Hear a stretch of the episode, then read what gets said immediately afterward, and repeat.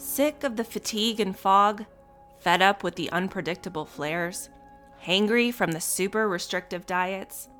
Hello, and welcome to the Crunchy Allergist Podcast, a podcast empowering those who, like me, appreciate both a naturally minded and scientifically grounded approach to health and healing.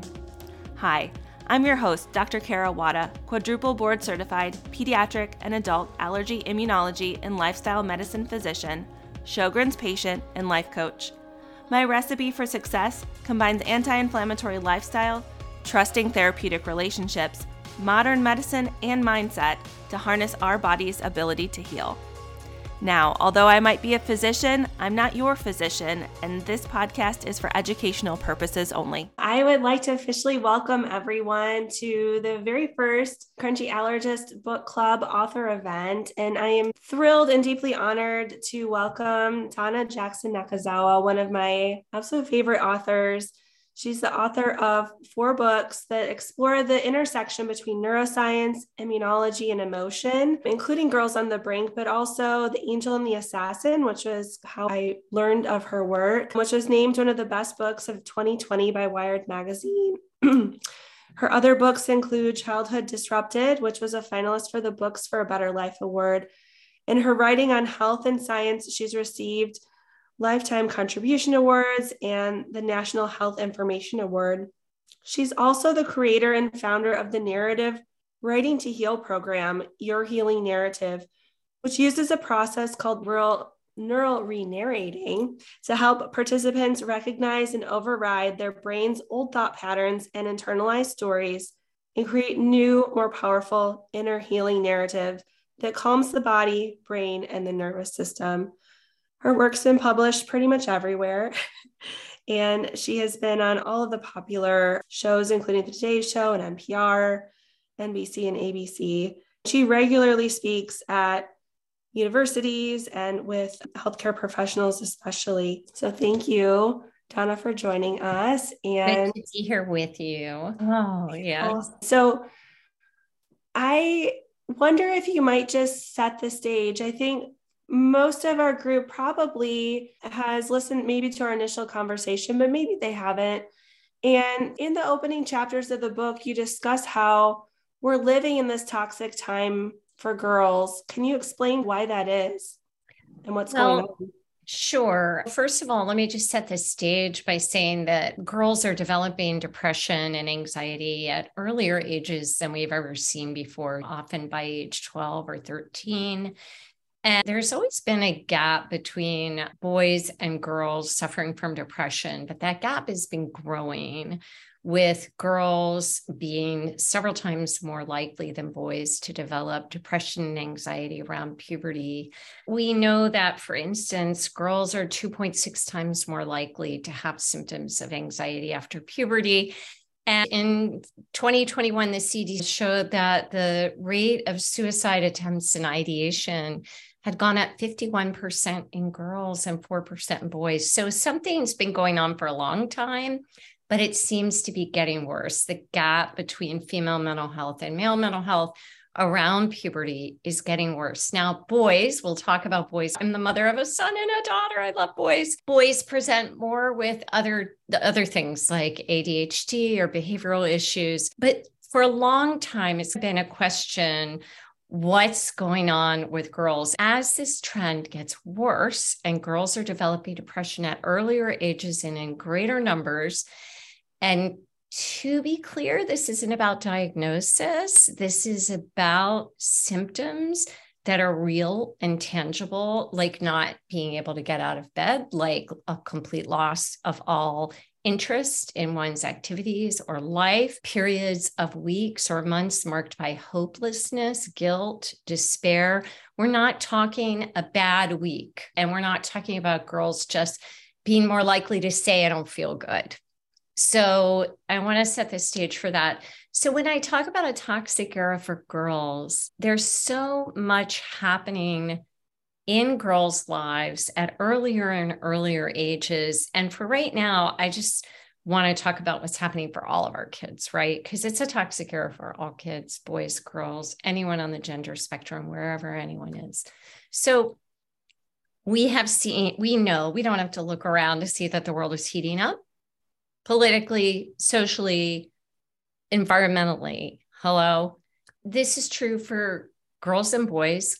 There's more hierarchical competition at much younger ages. Middle school is the new high school, and fourth grade is the new middle school. We have these earlier and earlier benchmarks for kids to succeed faster academically and in their extracurriculars, at the same time that 60% of kids say they're afraid their school will be the next site of a school shooting. It's a Pew research finding from this past year. And we've had a pandemic. Let us not forget about that. But for girls, some other things are also happening.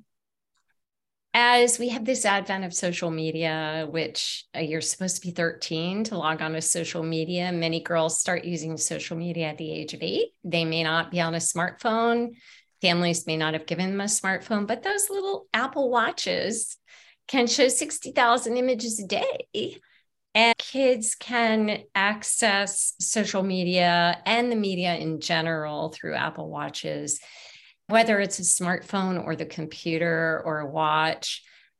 Images have a really much more profound impact on the developing brain than words. We have studies where you can show thousands of images, but at the same time be saying the opposite message with words, and the brain will clock the imagery. That's just much more powerful for the brain. So as social media comes in and all of this competitive hierarchical stuff is happening for kids at earlier ages in a world that's really feeling unsafe, we also see that girls, when they start with social media, they're much more likely to be critiqued, disliked, encouraged to take their clothes off. Girls in general in the media are being increasingly sexualized at younger and younger ages. There's very little distinction between being a girl and being a woman in our culture. And the more a girl poses as a woman before she's developmentally even ready to consider what that means, the more likes she gets, the more popular she is, the more social cachet she has. And this is all, of course, because we're in a very sexist society. So anyway, we can get to this in a minute, but where this all becomes more problematic for girls is that as puberty comes in and estrogen comes surging on board, estrogen can be a potent immune amplifier.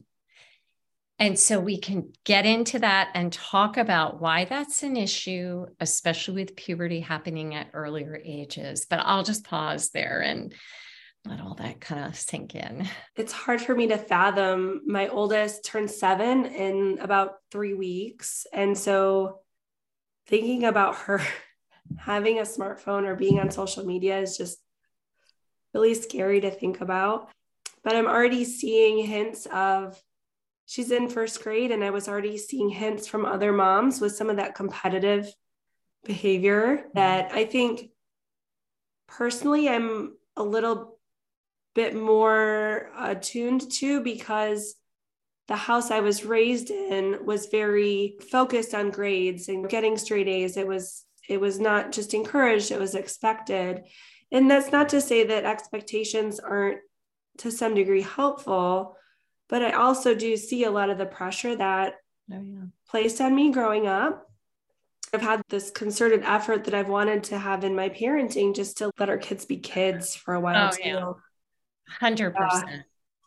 I had a friend say to me once, every time your kids get really good at something and they start like winning awards or being whatever, first you're like, oh, try something else. And I remember her saying that to me. Am I thinking, do I really do that? And it really wasn't that so much as there were lots of things they wanted to do and try. Yeah. And they wanted to, play this and try that. I just felt these years are for trying all those things. And also a big part of my reason for not pushing them to just do one sport or thing for 14 years was because if you did that, all of a sudden You're not just doing an after school sport. You get invited to do a club team. And then the club team, you have to travel all around the country. In fact, with my son, it was a sailor around the world. Like, you're expected to travel. And it just felt so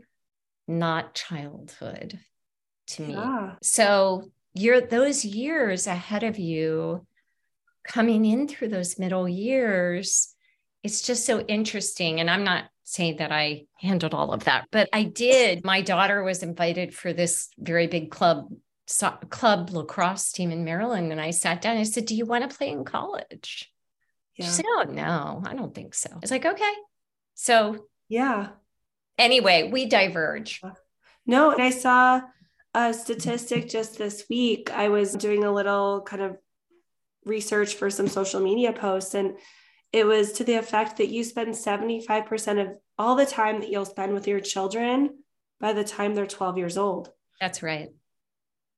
My husband and I, we have our first date night in, I don't know how long, scheduled for tomorrow night, but that was something that came up in our little discussions during the week that I think is going to be really the framework for ongoing discussion tomorrow. But yeah. And I know in our initial conversation, we had delved into some of the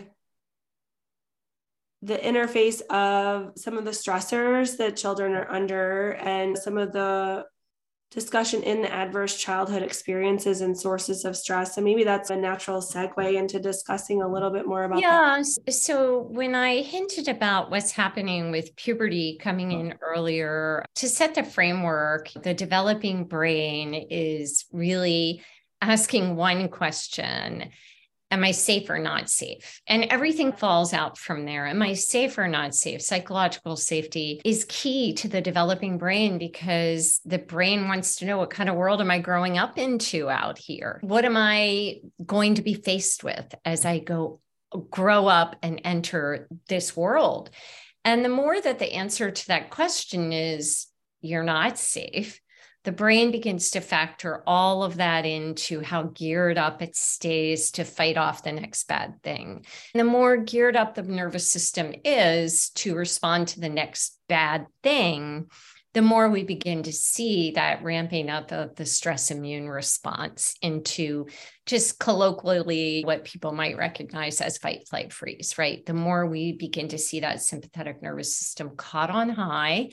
And over time, that leads to inflammatory factors. So step back from that and that idea that, okay, the brain is trying to figure out, am I safe or not safe? And at every moment, as you get toward puberty, it is almost like a computer chess game, taking into account all the past moves on the board to figure out what should those next moves be.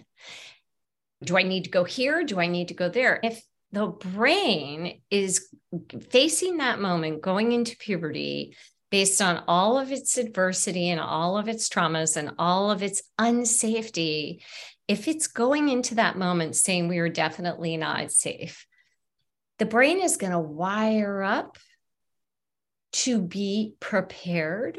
What that looks like in the brain is the exacerbation of pathways we associate with depression and anxiety and even self-harm. So now bring in puberty, it comes in. And you know it better than anyone that we begin after puberty to see a big difference in the way in which, in the rates at which males and females develop things like autoimmune disease, right? We know that has a lot to do with estrogen coming in and giving this, in a good scenario, an evolutionary advantage to women. Estrogen is that, whoa, it is a master regulating hormone. It is the bee's knees. It's fabulous. It allows us as women to do everything a guy can do, a man can do in the same 16, 18-hour day or whatever, in a smaller body with smaller organs and still make room for uterus. It's so groovy. And we think of it as associated with like that thrum of excitement or hormonal surges, but it's so much more. It's actually the brain's master regulator for females coming across puberty. When it comes in and the female brain has clocked that there is a lot of uncertainty, being sexualized at a very early age, seeing the kind of sexism and misogyny that lurks around every corner, being critiqued and disliked on social media, seeing, hey, I better have straight A's and worry about my extracurriculars, my club sports by the time I'm 8, all of that. Puberty comes in, and puberty amps up that stress threat response. It magnifies it. If a girl feels safe, that's great. Estrogen comes in, and the female adolescent brain is a superpower. It's like the superpower brain on this universe. It's highly flexible. It's responsive. That corpus callosum between the left and right sides of the brain is really thick, and that allows that kind of multitasking, that spidey sense we think of, knowing what's going on in the world around us. The adolescent female brain is full of all those wonderful things, but in the face of too much adversity, in the face of too much stress, in the face of unrelenting stress, we see that estrogen and that amped up stress response can flip from an evolutionary advantage to a disadvantage. It can begin to exacerbate that stress immune response in a way that can lead to greater pruning in the brain, more than we want to see, which we can see on brain scans can be associated with depression and anxiety and self-harm. And I will wrap this by saying we have one other issue in modern toxic times that is making all this even more worrisome and complicated, as if all that weren't enough. Puberty is happening several years earlier in girls. I think since 1800, it's actually happening 6 years earlier. And this magnifies everything that I've been speaking about, because when puberty comes in early, before adolescence, so think of it this way. It used to be that adolescence came in and then puberty. So adolescence came in, you had 4 or 5 years to experience the world, have adult support, figure out how to respond to stressors in your environment, know when to ask for help, know who to be friends with and who not to be friends with. But puberty, this big rush, this big reorientation of the brain, this remodeling of the brain is happening before adolescence. And what that means is that puberty is coming in, this big stress response is coming in years earlier, before the brain has had a chance to learn all of those things.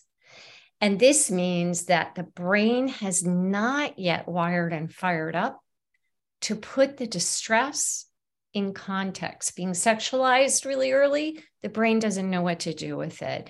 Being critiqued or made fun of, or early sexualization, or whether or not it matters if you won that prize or didn't win that prize, or how to respond in tricky friendship situations. The brain needs time to wire and fire up in healthy ways, know how to ask for help when it's an overwhelm. But this reverse, in a toxic era, Houston, we have a problem. Yeah. And I mean, we've been seeing the discussion of that, even thinking back to, I graduated medical school in 2010. And there was discussion even then, as I was becoming a pediatric resident, about needing to talk to 8 and 9-year-olds, not knowing what was going on with starting their periods. And the discussion at the time was thought maybe more related to changes in diet, improved diet and nutrition. And now the plot thickens. There's so much more. Oh, it's pretty thick going on. Yeah. And I wonder too, this is where I start hypothesizing or asking the questions of how do things like epigenetics and this occurring over several generations, how is that going to compound ongoing changes in our microbiome? In addition to living amongst this, we talk about the exposome, all the things around us that influence our health and our bodies. And so much has changed. Yeah, it's like a matrix, and everything that was in the matrix when I was a child and you were a child, all those conditions have changed. And why think of all this, it can't really be surprising that our girls are struggling when you put all of this together. Yeah. I went with Charlotte to her kindergarten graduation field trip, which was to like our science and industry type museum. And they have this section of the museum where it's 1865. And so they have that little area with kind of like old Western town, but then it moves into 1965 and it's essentially what would have been my mom's childhood. Oh, wow. With the rotary phones and the old radios and first TVs and everything. And I don't think she quite understood how in awe I was thinking about how different her childhood was compared to grandma. Yeah. It just is it's a different time. Yeah. Really all the skills that we applied or were applied raising us, or that we thought we could apply raising girls in this world at this time, we have to rewrite the rule book. We have to rethink our toolbox. Yeah. And it's very important that we get a grip on this science, that stakeholders understand it and can utilize it across all their levers of power to bring more attention to helping girls who I've been doing some work with children's hospitals and gave a talk for them recently. And they're facing huge numbers of adolescent girls in their ERs who can't get out of the emergency room to get in bed. They're just waiting in the ERs for days and weeks. And it's by and large young female or young girls hitting puberty or adolescent girls. And so we have a really big problem in understanding this science. Of course, I'm a science journalist, so I'm partial. I think is really helpful because although the part we've been talking about is scary and overwhelming, especially as a mother of a daughter, I think what I've learned over the years is twofold. One, I would like to say we don't need the science to get off our butts and do more about it. I would like to say that's not really necessary. It's enough just to know that girls are really suffering and sitting in emergency rooms, in hospitals, wanting to die and unable to get beds. That would be enough for us to just really rethink how we're doing things. But often we need the science to catalyze change. And also, I think once we have it, it organizes our brains as adults a little bit and helps us to stop walking around going, what? Is it my imagination? Are the girls really struggling at my daughter's school? I've talked to so many school principals and school nurses and pediatricians, and putting a frame on this is very helpful for catalyzing those meetings and those conferences to do something about it. Yeah. And that's, what I really appreciated about this book too, was that the whole essentially second half of the book are tools that we can use and go back to as we need them time and time again. 100%. Although it's written for girls, I plan on using them for my son too. And I was very clear about that in the book. I say it over and over again. Many of these boys are struggling too. Of course they are. But why did I write about girls? I wrote about girls because the statistics don't lie. We're seeing this shooting, this rapid escalation in a decline in female mental health throughout puberty and adolescence. It's been getting notably worse since 2012. It existed before the pandemic. But the other reason I wrote about girls is that I've written, as you noted, a few books about the brain and the nervous system across health and development in the face of adversity. And all of that research was largely based on male research models. So it was only in 2016 that the NIH requested very nicely that researchers begin to look at the intersection of stress and development in the female brain. Before that, researchers wanted to keep those pesky hormones out of it. So that preclinical research is what we use as a basis for translational and clinical research.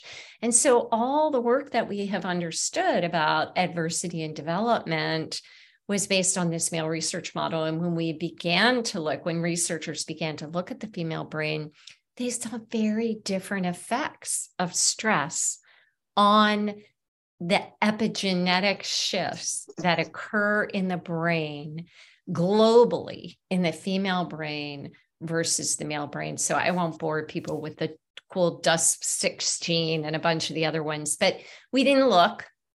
We assumed what applied to boys applied to girls. It turns out it doesn't at all. And that said, many of the principles in the book, the antidotes and strategies, can be applied to girls or boys. And additionally, look, if we make the world better for girls, we want to make it better for all children, right? There's no selectivity here. Mm-hmm. And if we make the world better for boys, that will naturally make the world better for girls, because boys grow up with so much toxic masculinity. They're expected to be manly, which often means put girls down or be more interested in sex than connection, or not be too gentle or not be soft-spoken.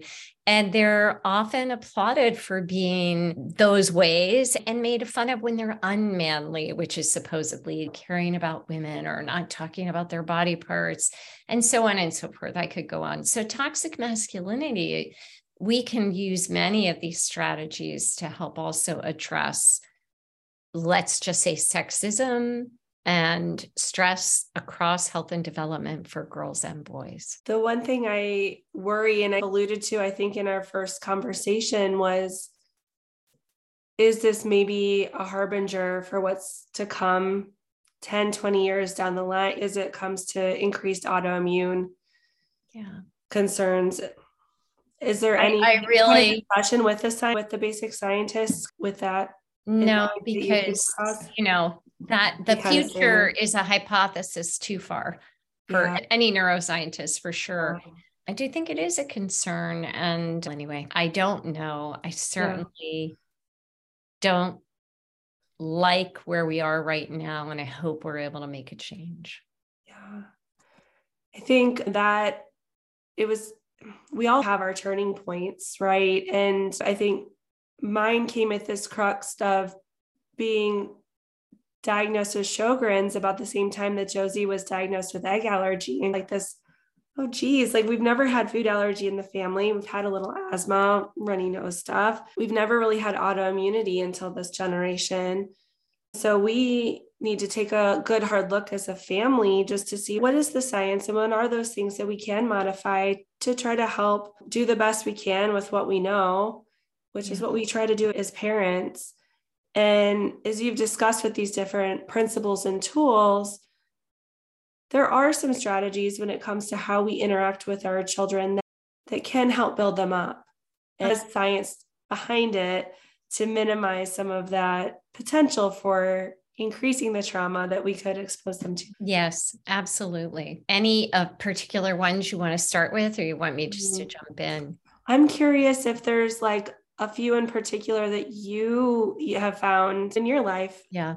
We all pick ones that I'm sure that resonate. But I think one of the ones that really stood out the most for me was a finding out of the School of Public Health at Hopkins, which showed that pretty much the single greatest predictor for flourishing across puberty and adolescence was being able to talk to a parent about anything, no matter how hard. This turned out to be kids about whom this was a yes. They had a 12 times higher rate of flourishing. And that really stood out for me because honestly, you don't see that every day as a reporter. And I spent a lot of time with a researcher, and that led me, Christina Bethel at Hopkins, and that led me to go a lot further down that path of child-parent connection and what that looks like. And of course, we know, and I've reported for a long time, as have many other people in the trauma reporting space, that single relationship with a safe, stable, nurturing caregiver is really the most important predictor for childhood flourishing. But when I talk about childhood connection in this way, what I'm talking about is being able to turn to a parent, no matter how hard the thing that is happening may be. And this requires a lot of pre-work on the parent's part. It's not something that just happens naturally. We wish it would, and that would be great. But it turns out that we have to have created thousands of moments of psychological safety from early on. And you know what gets in the way of that? Our own reactivity and our own stories of trauma. Our own past can get in the way in family moments. Look, I raised 2 children, you're raising 3 children. It's hard work. It's a wonder you get anything done ever. It's really hard work. And it would be not human to never get frustrated or never feel overwhelmed. That is simply not human. However, learning how to be in those moments so that you're not so busy soothing yourself that you can't soothe the child in front of you, learning to piece together. And it's why I teach my narrative writing course, right? We delve into that past, into those connections between the past and the present, so that you come away with a group of quick tools at the end of this very deep dive to help you go, oh, I'm here again. Here's what I do when I am here, so that we can come back and ground and not be knocked over quite so much by parenting moments or by family life when we're in overwhelm, which of course we are in overwhelm, and get back and not wobble quite so much. And it turns out that is really important to developing that parent-child attunement, or what researchers even call a sense of biosynchrony. And it means that when your child comes to you with something hard, and of course at 5, that's going to be a lot different than at 15, you're able to enter into that state of biosynchrony where every cell of you is able to be calm, even when you hear difficult things, and offer that calm from literally every cell of you to every cell of them. And so that really stands out to me because it begins with us. It really begins with us. And of course, I have 15 other strategies in the book, but I think that's a good one to start with because we can really dig in and do something about that. Yeah, it's the ripple effects. And I think that reminder that filling our own cup first really is critically important. It's not selfish. And understanding our own story, which takes time and work. And this is way beyond self-care, folks. This isn't going for a pedicure. And it's way beyond even meditation, although I am a big meditator and highly recommend it. It's really about actually understanding your own story in a way that allows you to know that you've entered that place in which you're not as regulated as you need to be, to help your child find that regulation that she needs and that sense of safety. And this isn't about coddling your children or being helicopter parents. Kids need a little wobble, right? You've got to step back and let them solve some of their own things, but often they can't even figure out how to solve things because we as parents are jumping in our dysregulation as the detective or the fixer or the judge. Like, where did that happen? Who is there? We've got to call them. Let's go. Where did you leave it? And when they're little, that's fine. They fall and skin their knee. You've got to be the fixer. But as kids get older, we need to be providing that psychological safety so that we have to get quiet so they can feel safe and know that they can tell us anything without our jumping in. And I have hundreds of scripts in the book. And I'm a writer, I'm a science writer, but I put those in there because it can be so hard. And I've had moms tell me on book tour, oh, I have index cards on the inside of my kitchen cabinets because I tell her, oh, I've got to get a cup of tea. Let's have tea. And I look at my cheat sheets inside my cabinet doors. And then I come back and I'm like, that sounds really hard. And just reground. What do you think? What do you think? I'm going to tell you what I think, but first, I really want to hear what you think, because what you think right now is so much more important than what I think. Just having this language to come back to over and over in every situation, it was really important to me to put that in the book, because when we're knocked off course in our lovely little lives, running around with our kids, doing our work, our brain goes offline. It is not going to grab the right words when we're thinking, who did that to my kid? Or what did my kid do? Or how did this happen? Or I've got to call somebody. The brain is off. It's gone. It's in fight, flight, freeze. And over time, we can retrain ourselves, our minds, our nervous systems to be that state of regulation that is helpful to the developing brain. If it's okay with you, I'd love to open up the floor since we have a smaller, intimate group. I know Dr. Allie and I have been talking beforehand a little bit. And sure, we have a few more minutes. Let's do it. Yeah. Hi, I'm Allie McKinney.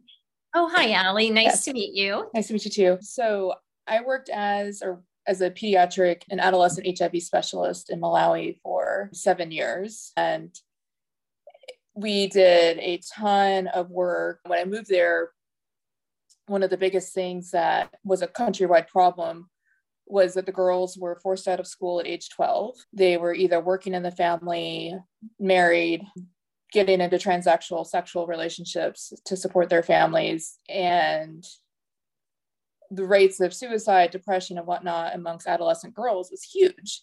Yeah. One of the big things that we actually realized early on is the word adolescence didn't exist in Chichewa, their language. It's at age 12, you become an adult. Yeah. And so a lot of our programming turned into creating that space for that childhood to happen, sure, and for kids to have a place to actually feel like kids again. But really interestingly, our psychosocial department did a study similar to the one that you described and came up with the exact same conclusions, that the biggest things that were needed for particularly our girls to thrive was psychosocial safety, mm-hmm, and a stable guardian at home. Yes. And then very interestingly too, encouraging the kids to own their story. Most of them were born with HIV and were held a lot of shame to it. And so there's a word in Chichewa that I love, or a phrase, it's called Olimba Mtima, and it means courage of the heart. Oh, that's beautiful. And that was something that the kids learned to claim and to share their stories. And so I look at that when I moved back to the US and I'm like, oh my gosh, we've gone backwards. Here I am going over to Malawi to try to open up this adolescent space. And I come home and it's closed. Yeah, that had to be quite difficult. It's very eye-opening. My brother-in-law is a middle school principal. My sister's a middle school counselor. And we talk about this all the time. And for their families, the kids were not allowed to have phones until they got into middle school, weren't allowed to have social media accounts. The parents kept very tight restrictions on it. And they thought, okay, this is the solution to allowing them to hold on to childhood for longer. But then they found out once they got into like junior high area, their kids were left out of everything. So they go to their friends' houses, all these inside jokes about them at school. And now their kids are equally sad and upset and whatnot because they've been left out.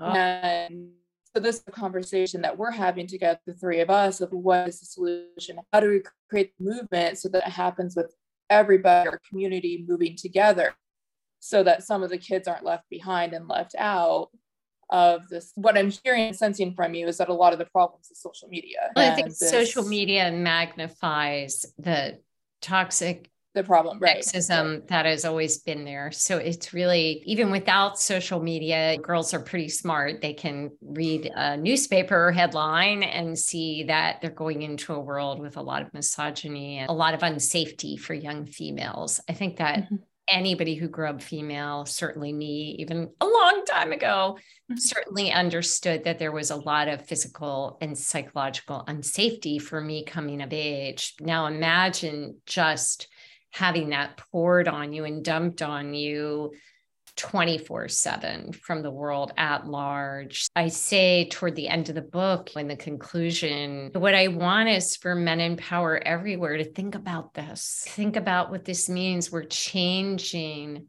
the developing female brain, and we're not offering enough of the supportive. Look, if psychological toxicity keeps increasing, even a really well-loved girl's sense of self is going to diminish over time in the face of this very widespread toxic messaging.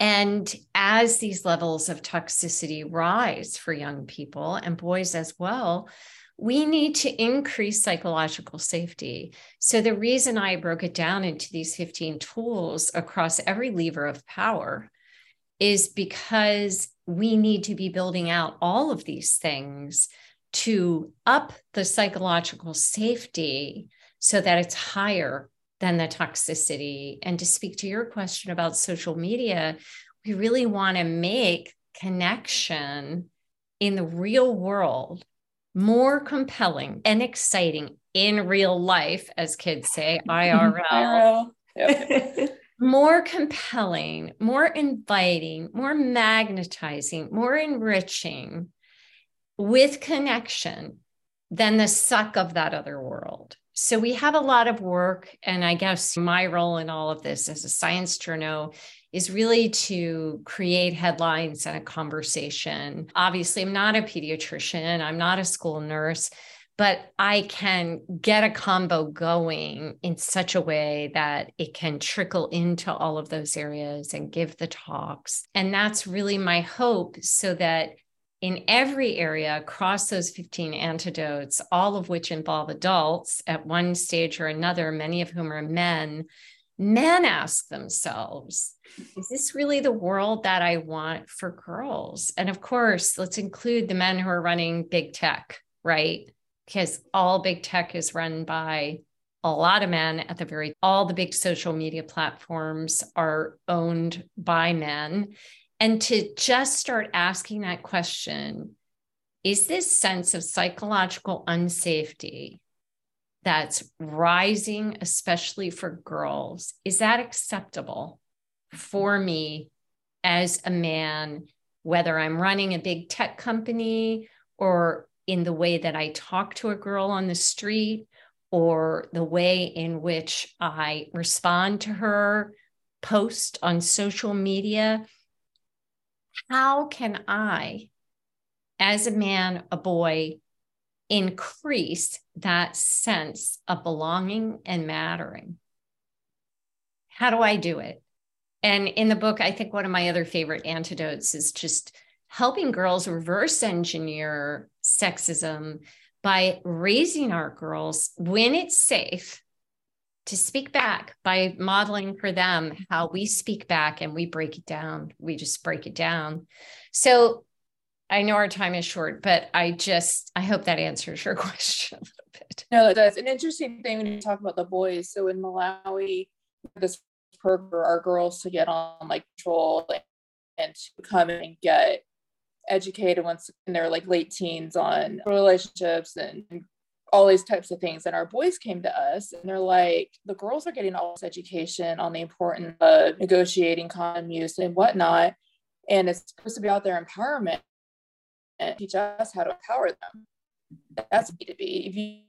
If you got a problem, then teach us how to respect girls. I love that. And again, it was like, oh, this shouldn't be rocket sciences, but these kids came to us and they're like, look, like, I don't know how to respect a girl. I don't have any role models showing me how to do it. And what I said earlier is, by lifting girls and the way we educate them, we automatically begin to influence boys.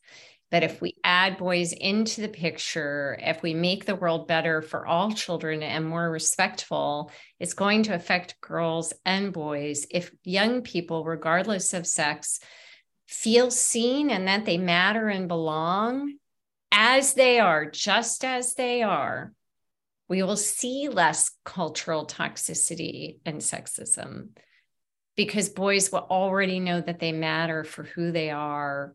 And there are just so many ways to build this out across childhood and adolescence.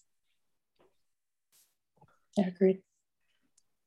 I wanted to make sure, Arlene or Denise, if you want to either raise your hand or on mute, or don't know if you had anything to ask or to add. If not, I know we can keep chatting.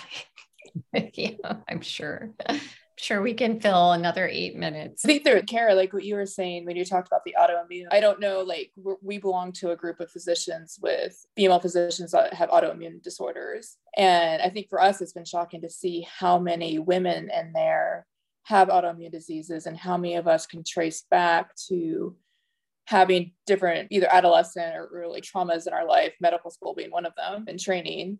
And that's always, I think, a very hot topic of debate amongst our group is, was this the chicken or the egg? Yeah, no, and we have very good evidence. I mean, Delisa Fairweather is the scientific mother of the research into stress and autoimmune disease in females. And she was able to show that the association between being female and certain categories of ACEs was as big a predictor for developing not just an autoimmune disease, but an autoimmune disease so serious that you ended up in the hospital as a young woman or as a woman. That link was so profound in females that it was double in males who faced the exact same number of ACEs or categories of adversity. So for each category of adversity that a girl faced growing up by the age of 18, each category, her chance of developing an autoimmune disease so serious she was later hospitalized increased by 20%. For boys, it was 10%. Now, here's what's interesting. Other researchers have found a similar relationship between categories of adversity for girls and their likelihood of developing neuropsychiatric issues is similarly much higher among girls with the same categories of adversity and the same number of ACEs compared to boys. So we know that across puberty, everything we've been saying, earlier puberty, more stressors, this rewiring of the brain and remodeling at an inopportune time in the face of magnified stressors is a really bad equation.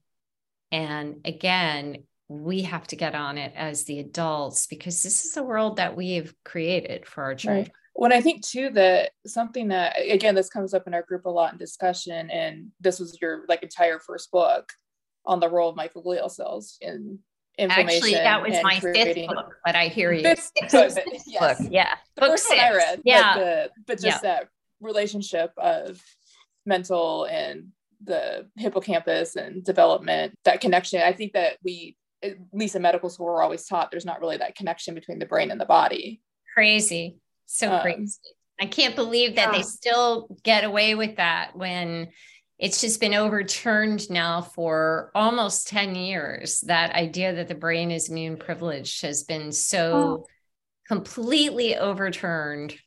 Kara, this is your area. No, I think it's bonkers, because I finished my fellowship and I took my boards in 2017. And I would hazard to say that microglial cells were maybe mentioned 5 times in our basic immunology textbook. I actually could probably look at this is the clinical one, but the other one's paperback at the office. But it hadn't trickled down there yet. And our fellows still, granted, allergy immunology, we don't see quite as much autoimmunity. It's a piece of our clinical puzzle, or not puzzle, but clinical load, but not as much as rheumatology. But that said, it still should be a part of their education. And so as their associate program director, that's on my mission, is to bring in educators so that they can be more informed, because the reality is neurology and immunology and rheumatology, it's pretty siloed. And I think the pandemic kind of added to some of that, because we weren't milling about the hospital as much and more closed off. And so Specialties have been siloed for a long time now, and that's one of the things I do is jump silos and run around and go, wait a minute, over here, I was in this lab and they're doing this. How does that intersect with what you're doing? Would it be right to say that because of X, then Y? And yeah, of course. Oh, okay. Doesn't that mean this? And just being able to report on that and hopefully kind of bring that understanding together. Yeah. Oh, so did you encounter when you were putting all of the research together and interviewing people that were in this field, now that we've identified that the ACEs are directly related to the autoimmune, is anyone trying to do intervention programs early in either childhood or adolescence? Oh, sure. Yeah. There are many trying to. Not for autoimmunity in particular, okay, but there are many hundreds of prevention programs. Right. Since I wrote my book on ACEs, Childhood Disrupted, it's just staggering. It's a very common term now. And it's this idea of preventing trauma across development has become, go to Instagram. It's like, trauma. And I go, wow, why couldn't we have done this 6 years ago? I have to go in a minute for long reasons, but this was so fun, guys. Thank you. Such a pleasure. I'm such a fan. Fan isn't the right word, but I love your heart and your tone and your good, warm spirit. So we've never met, but it's a pleasure to work with you. You too. And we will meet at one of these conferences one of these days. 100%. Yeah. Allie, great to meet you. Everybody else, take good care. Thank you for joining us, everyone. Pleasure. Take care. All right. If you have found this information helpful and empowering, I would strongly encourage you to hop over to www.crunchyallergist.com and subscribe to our weekly newsletter where we dive into all things allergy, autoimmunity, and anti-inflammatory living. Thanks so much for tuning in. I look forward to talking again next week.